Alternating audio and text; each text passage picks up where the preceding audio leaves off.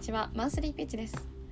マンスリーピッチは創業期の起業家向けの毎月開催のピッチイベントです。今回のゲストはネクイの石井さんとあのバカ萩谷さんをお迎えしてシード投資家と起業家ここだけの裏話をお伺いしました。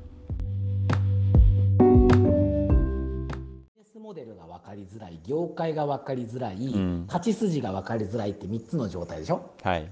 でかつシード機で足元で自信満々で入った花粉症のトラクションが上がらないっていう状態だったんであそう考えるとその18年の夏に入ってくださった投資家の方々は、本当にだからシード機の方々と同じようによくぞ張ってくださいましたっていうのが正直いやただそうっすねただそのスマルナが動いていた直後なんですよこれって。そうですね。でスマルナの手応えがとてつもなく良くて。あ。うんうんうんうんなんかもう絶対にこれはなんとかなるからあのあ箱さえなくさなければなんとかなるなと思って動いて動かしていたのを覚えています。うん。なるほど。萩谷さんもあれですか？そのタイミングはもう全然揺るがずだったんですか？その信頼度っていうのは。そうです。いや、でも本当に、その花粉症だったりとか、まあ、他の疾患もこうやってて、うん。いや、なかなか刺さり具合なとか思ってるタイミングで、で、スマルナっていう女性向けのところを出した瞬間の、なんだろう、足元のニーズがすごくて、うん。全然違ったよね。もう、もうあき、これはもうなんか、本当に PMF というか、うん。あのーすごい、もうツイッターとかでもいい口コミがガーンっていきなり流れて、あ、はいこれは違うなっていうところだったので、で、その時でもまだトラクションとしてはまだまだだったんですけど、まあ、うんこれはここに絞ればいけるかなっていうところで、僕らもフォロー投資して、まあ、はい。まあ、他の、ね、投資家も紹介しやすくなったって感じでしたね。なるほど。本当その起業家のそのギリギリのストーリーってよく聞きますけれど、通帳残高50万円はなかなかしびれますね。はい、そんな中5月にさ3人採用してるんですけどね。さすが。さすが。はい、でそのうちの1人が今日あの Wantedly うちのところの Wantedly のところで出てるので皆様ぜひネクイノの Wantedly を覗いていただければと思います。あの開発の柱になってるメンバーがその時期に入ってくれてます。ちなみに今何人ぐらいになってるんですか？今全員でですね90人ぐらいのあの社員数ですね。なるほど。いやそこからねこの2018年のその8月まあもう奇跡のそのステージだったと思いますけれどここからその先まあスマルナ自体はその翌年翌々年かなまあどんどんダウンロード数をこう積んでいって20万ダウンロード、はいうんで、昨年の12月にはまあ20億円まあここまでであの多分累計での調達だったと思うんですけれどはい。あの大型の調達公表されてますけれどここまでの道のりってまた違ったそのなんだろう成長痛だったりとかいろいろあったと思うんですけどそのあたりどうでしたか、成長痛。そうですね。毎日が成長痛。あの一つ言えるのが僕あちこちでよく喋らせていただくんですけどやっぱり仕事するのって何するかじゃなくて誰とするかの方が大事だと思ってるんですよ。うん。でそのたさっきあのちょっと始まる前にお話もしてましてましたけどこのネクイノを作る前に一緒に仕事をしていたりとか、うん。えー、と知り合いだったメンバーがネクイノの1周目のメンバーなんですよ。なるほど。で彼らほとんど今会社に残っていてくれて今まさに役員陣のあの柱をやってくれてるんですけどうん。だからよくあるスタートアップのシリーズ A 前後でさあ右腕どうする左腕どうするみたいな議論ってあるじゃないですか。はいはい。あそこは完全にパスののノールックできました、うん。それはいいですね、うん、ただこれって一方で最初はめちゃくちゃバーンが高いんですよ。ですよね。はい。バーンが高いのでこの辺はよくぞあの萩谷さんそのバーンを飲んでくれましたっていうところだと思うんですけど。あー萩谷さんはいかがでしたか？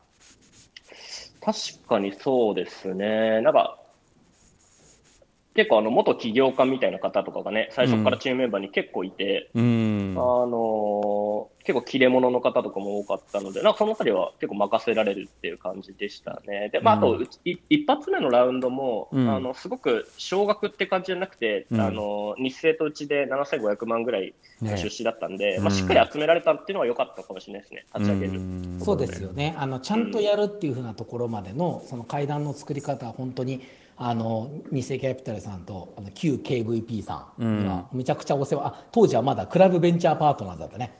うん、そうですね。はい、そうだ私には、はい、大変お世話になりましたっていうのがあります。この一応まあスマルナがまあデビューしてそこからこうギアチェンジっていう状況がまあ多分あったと思うんですけどその時萩谷さんたちうんうん。はそのどういうふうにスマルナのことを見てあのどういうふうに支援されてました？ああ、そうですね。やっぱスマルナが PMF してたんですけど、まあそのやっぱグロースっていうところで、やっぱ、もうそこのフェーズになってくると、やっぱデジタルのアドの打ち方だったりとか、はい。あと細かい UI、UX の部分とか、なんかそのあたりを結構整えるというか、うん。ところを結構僕らとしては、てか僕も元あの IT でうん。あのモバイルゲームとか作ってたんで、そこら辺のアドバイスは結構してましたね。そうそうそうそうそう。なるほどこのなんて今医療この、はいなんてデジタル医療のところに参入しているプレイヤーって大きく2種類いていてっていうか、えっと、属性があってはい。僕たちみたいに医療側の人たちが染み出してきてるパターンとはい。IT 側の人たちが医療に染み出してきてるのと大きく2パターンあるんですよ。うん。でえその各社さん見ていて自社も含めてやっぱりその医療側から出てくる人はインターネットの大作法で苦しむんですよね。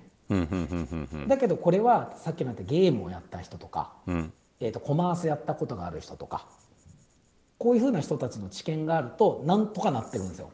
はい。はい。はい。だけど I- IT 側からにじみ出してくると、うん医療のお作法とか法律の隙間みたいなところに結構ガボッとはまっちゃって、ですよね。うん。そこから先進めないみたいなところがあるのでやっぱり今のところ、まあ、大体この医療のデジタル化が叫ばれてから今56年目なんですけどうん。今のところは大体医療側から染み出してきた人たちの方が大きくなってるのかなっていうのは感じます。確かに。じゃあ萩谷さんの存在でそのデジタル側のそのサポートっていうのは結構助かった感じ助かりましたになったんですね。あ実はこれ最初に萩谷さんにも、ね、ご相談したんですけどその僕たちは投資家さんののお金には色があると思ってます確か当時喋ったのを覚えてるんですけど、うん。でましてやさっきの話大阪のなんだかわからないおっちゃんがやってるスタートアップだったのでそういった意味ではその医療機関に対するある程度レピュテーションを取れるように日本生命さんって強いじゃないですか。うん。それで日清さんにお願いしたところとその染み出していく IT のところうん。ここは当時ゲームをやってる人たちが一番やってるんだろうなと思ったので。ああなるほどね。そういうふうなところにドメインがある人たちのそのなんていうかあのケーパビリティが欲しいなっていう形をそのシード機にはあの意識してコミュニケーションを取ってました。なるほど。石井さん全然めちゃくちゃ見てるじゃないですか。いやいやだってないんだもん能力がないので知らないですよ CPA って言葉知らないですよいやー LTV も知らないけどインターネットで勝つには一番金使ってる人たち誰だってゲーム会社だと思ったのでいや本質だわ。さすが。なんかその萩谷さんこの今ずっとお付き合いをこう石井さんとされてきて、まあ、多分石井さんうん。素晴らしい経営者の方だと思うんですけれど、そのうん。二人三脚でその前を向いて一緒にやれる時はいいと思うんですけどその意見の相違だったりとかそういう場面っていうのは今まで何かあったりとかしたんですか、ああ、そうですね。相違というか、やっぱ石井さん本当にいろんな人の話聞くんで、うんあの、いいいいいも悪いも。はい、なんかいろんなももの持ってくるんですよね、その定例で。でなので、いや、それはい今やんなくていいんじゃないとか、はいあのなんかそういうのは最初の頃は結構ちょこちょこ言ってうんた気がしますけど、でもなんか、いもう最近とかになってからも全然そのあたりの感度も、うんもう全然もう石井さんも経験されてるので、うん最近はどちらかというと、そういう議論というよりは組織の話とか、はい。そういう話が多いですね。うん、組織の話なんかすごく相談させていただいてます。うん、結構ね、まあ、もう成長期に入ったら皆さんもあの課題は全員組織というふうになると思うんですけれどやっぱり今あれですか？組織方面のところでいろいろお二人課題感感じられてるんですか？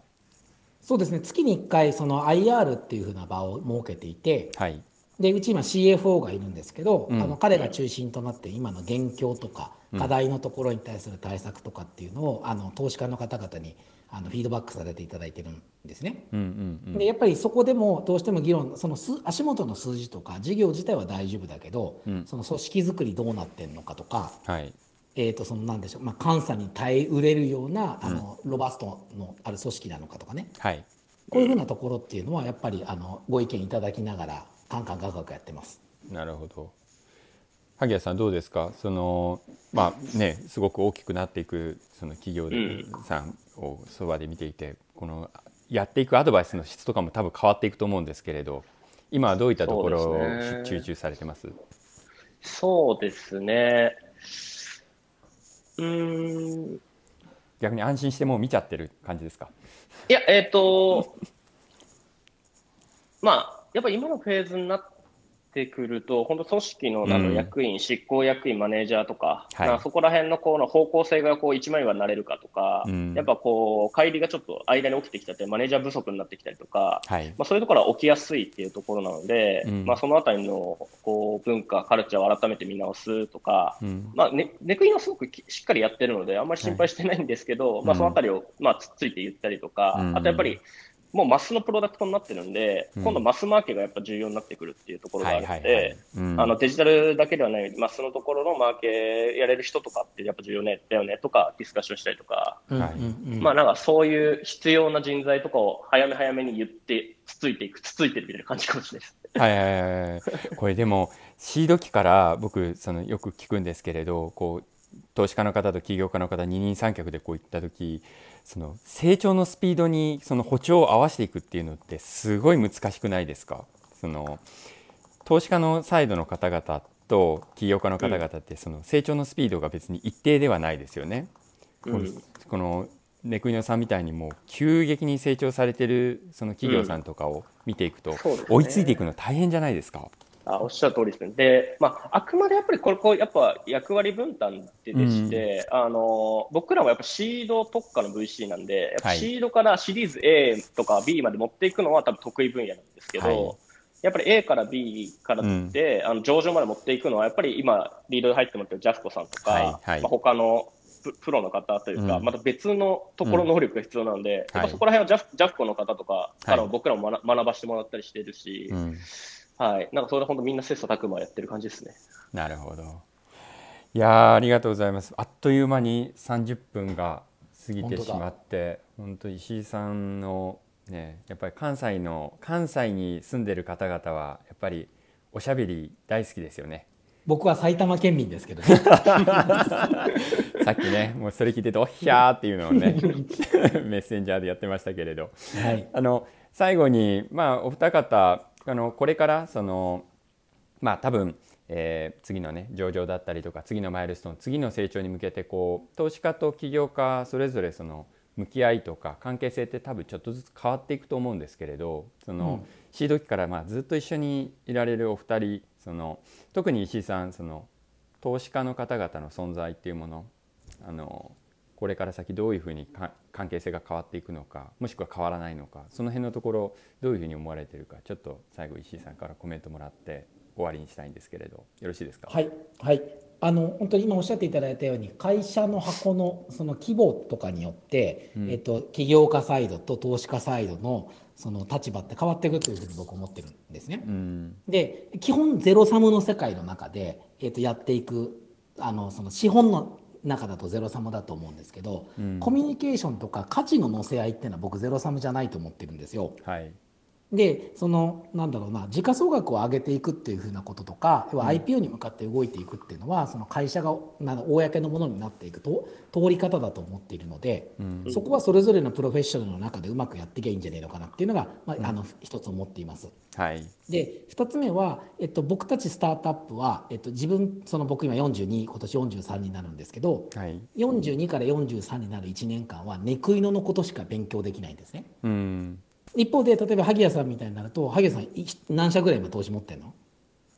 今、何社だ？ろう、35とか。ですよね。での濃淡あるとは思うんですけどその30何パターンの会社の民営化を1年間で経験できるわけじゃないですか。うんだからこういうふうなものの掛け合いっていうのはものすごく意味があると思うんです。うん会社は1回しかやり直せないいや1回もやり直せないので、うんその都度その都度そのたくさんの広い視野鳥の目で見ている投資家さんたちからアイデアをもらって、うん。で虫の目で、えっと見ている自分たちの会社の中にどう落とし込んでいくか。うん。あとはやっぱ2人で一緒に見るのは魚の目ですよね。世の中の流れとか、うん。23年後これ来るよねみたいな話とかっていうのはこれは同じ目線でやっていくようなこういうふうな役割分担をして、その船をちゃんとかあの、えっと水底から引っ張り上げて。で目的地まであの飛ばしていくみたいなことっていうのをやっていくフェアな関係性っていうのがあの今からもそれからこれからも求められていくんじゃないかなというふうに思ってます。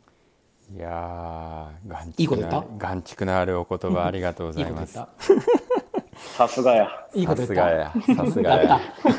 僕僕口から生まれた男なんで。あとあといいことついでにもう一個言っていいですか？これどうしても言いたいんですけど。もちろんもちろん。あのマンスリーピッチで、はい。えっと、出会ったメンバー、あめあの投資家さんのと別にねうちに入ってくれたインターンの子がいるんですよ。一人女の子なんですけど。うん。でインターンではなく実はもう途中からあの学生社員という形で社員をやっていてくれて。はい。でこの4月から、えっと、いわゆる普通の新卒で、大きな企業に勤めるんですよ。はい。でその今日が実は最終出社日。うーんなのでその本当にマンスリーピッチありがとうっていうふうなところを、まあ、今回のこのイベントの中にはぜひ発信したかったなと思っていて、いい話や。いい話を重ねさせてください。いい話や。いい話や。だからみんな困ったらマンスリーピッチに行こう。困ったら あのバカに行こう、はい。